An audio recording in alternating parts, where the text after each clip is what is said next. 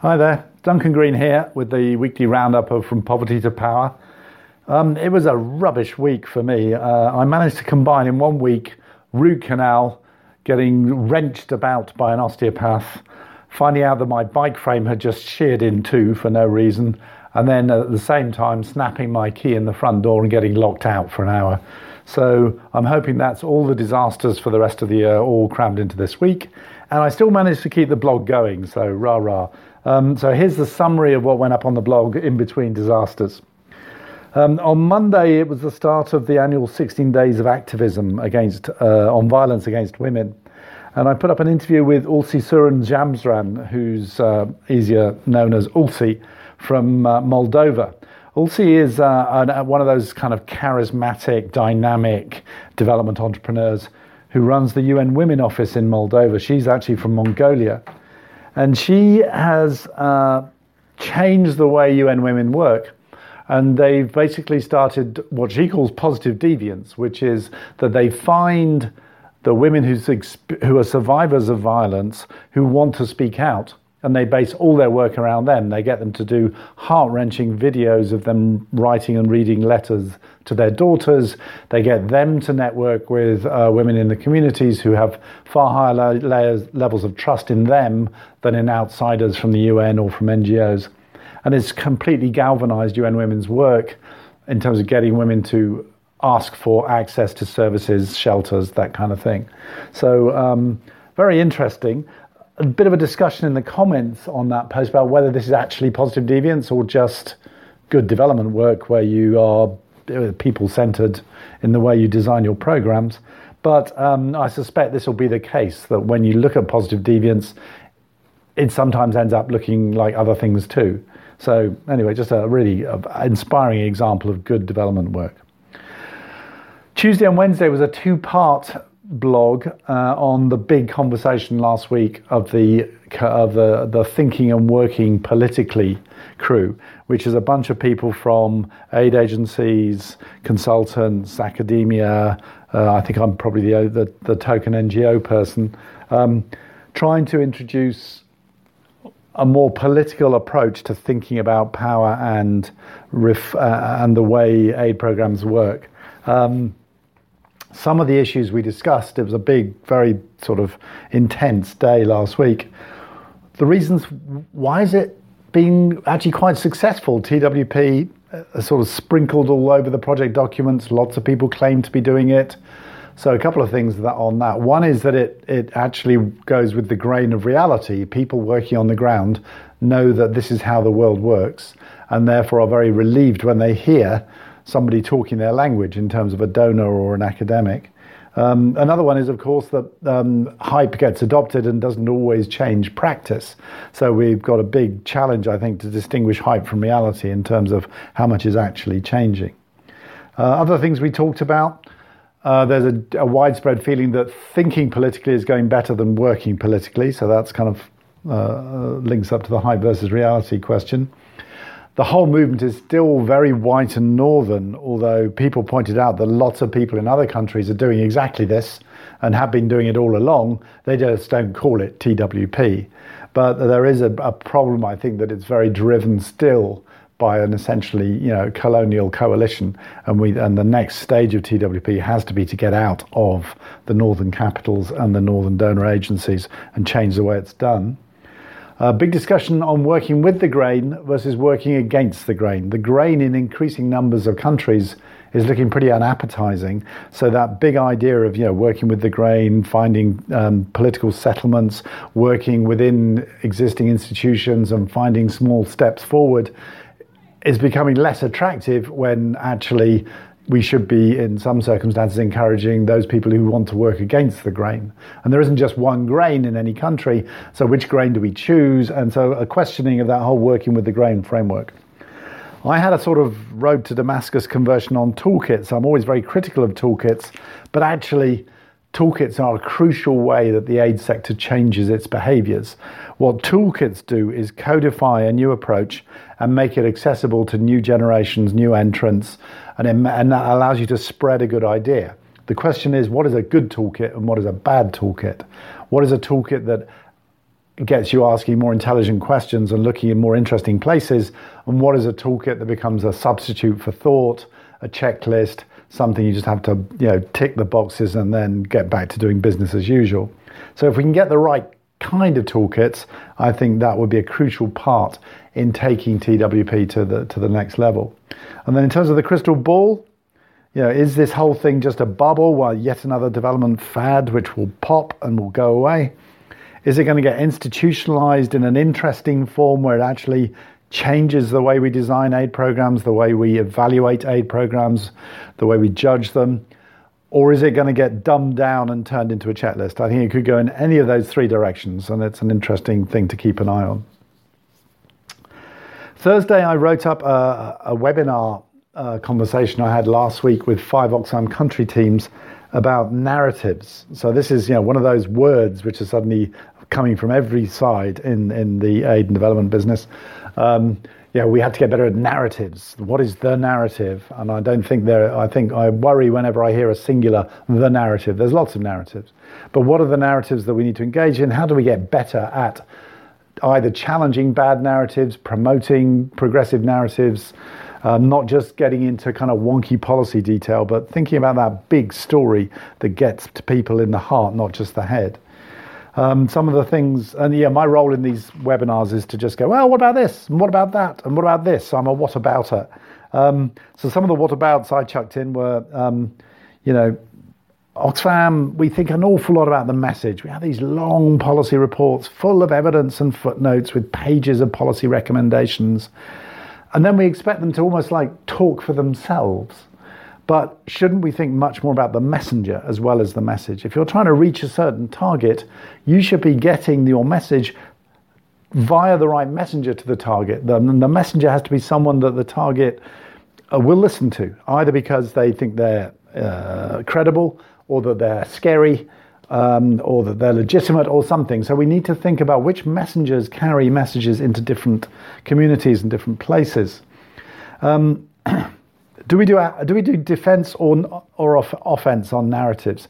Do we just sort of defend good stuff? Do we attack bad narratives? You know, we need to think whether we want to. Do we get forced onto the defensive of saying, all these, for example, attacks on civil society's space are bad, or do we get out on the front foot and say civil society is great? So, Gandhi was civil society. Civil society gave you a health service and education service. How do we sort of position ourselves rather than just always be on the back foot, always be defensive? Can we get more rigorous about narratives? Narratives, when people talk about narratives, it's real hand-waving territory. People go make general assertions about narratives with a couple of anecdotes. What would rigor look like when you're talking about narratives? Could you actually recruit people from the ad business who test messages all the time and actually test a bunch of narratives to see which ones are really working, and actually get more rigorous in terms of how we develop and abandon narratives? And then, do we want new narratives or old? There's always a tremendous urge to come up with neologisms, with new phrases, with new is exciting, right? So we come up with, tax justice or resilience, or there's always new words coming out into the development lexicon. And they just don't resonate with an awful lot of people. So that's great if you're appealing to a small wonk community who want to be onto the next big thing. But if you're trying to appeal more broadly, there are deeply embedded narratives. There's religious narratives. Alex Evans has written a really good book called The Myth Gap on that. But there are modern popular culture narratives. When I'm teaching at the LSE, the one thing that I know, all my students who come from all over the world, but from basically a sort of elite, literate sort of background, cosmopolitan background, they're all going to get references to Harry Potter and probably Lord of the Rings and maybe The Matrix and Hunger Games. So these are resonant narratives which are already in people's hearts. So we should get much better at sort of using those as a bridge into people. Then Friday, the Friday post was yet another conversation on research for impact. This is just something which keeps coming up. On this occasion, I was taken out for a coffee by Duncan McLaren, who's just been appointed by the Lancaster Environmental Center as a professor in practice, which is this, it's another PIP. It's like me at the London School of Economics, and he's been asked to look at for the centre about how do they get their research picked up more by activists, NGOs, activists, campaigners. So we were talking, one of the first thing is that's a terrible way to frame it. We've done our research, now we want these people to use it, is a terrible way in. You need to actually be thinking, let's go talk to them about what kind of research they need. Let's actually, to use a horrible word, co-create something rather than just think, okay, we've come down from our research mountain with our tablets of stone, and who are the lucky people who are going to read them and use them? That is a really bad way to start. Anyway, we talked about things like, often the key to having influence with your research is your relationships, is talking, not writing. And yet academics are not always great talkers. They're not always great at relating, at making friends, at schmoozing. So what does that mean for how we support academics who want to work with activists? Do we actually, how do we value that? How do we help them? How do we have to do, presentation skills? Yes, we do. Gosh, I've sat through some terrible academic presentations recently. But also social skills. It's really hard when you go into one of these conferences, you want to talk to that person, but they're already locked in a conversation with some other more sort of assertive, irritating, person. How do you break in and get them talking to you about your issue? How do you do those kind of really painful cocktail party things, which absolutely make me cringe, but maybe we have to do it. Another thing that I think actually academics and NGOs have in common is that we're much happier with creating new waves than riding existing waves. We've got this great new idea for solving climate change, for ending species loss, for sorting out the tax system. It's all neat, it's all self-contained. Will you please just adopt our big new idea? If I ruled the world, this is how it would be. Why don't you listen? That's a really terrible way to get your research picked up because most people aren't going to do it. So how do we get better at spotting opportunities, riding waves, looking for the kind of compromises that can move things forward?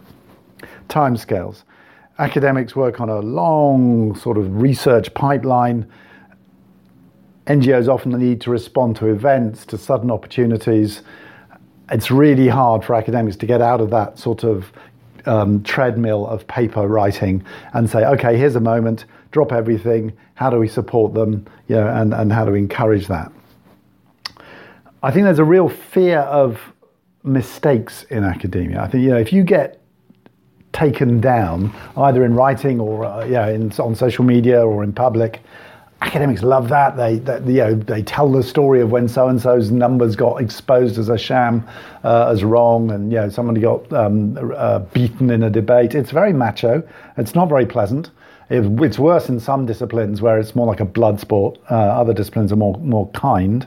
But that leads to people being very cautious about saying anything sort of useful, to be honest, in terms of advocacy. Everything's caveated, everything's conditioned, everything's context-specific, and everything's cloaked in an academic jargon, which is often a sort of defensive mechanism to prevent you being sort of exposed and caught out. That's not helpful. So I don't know how we get over that, but it's a real issue. The other sort of currency, I think, in academia, which can work both ways, is precision. So there's a real emphasis on precision. A lot of academic writing is about definitions, sort of looking at how different people have understood a particular concept, dissecting it, coming up with your own understanding of that particular concept, and that to people outside academia can look awfully like hair splitting. It's an obsession with precision when actually sometimes ambiguity can be very helpful. You get lots of people on board with a fuzzword, with a fuzzy concept. So actually precision is counterproductive. But also that constant search for precision weirdly actually undermines clarity, because by the end of it, no one can understand what the hell you're talking about.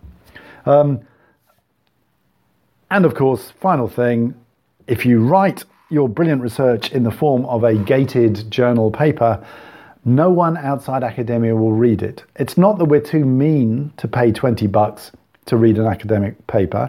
It's that it's just such a pain to reclaim the $20 from expenses that you just don't bother.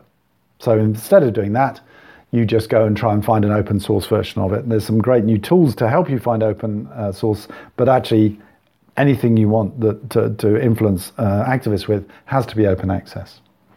Final point, how to build bridges. You know, I tend to criticize academics quite a lot, and people get a bit upset about that.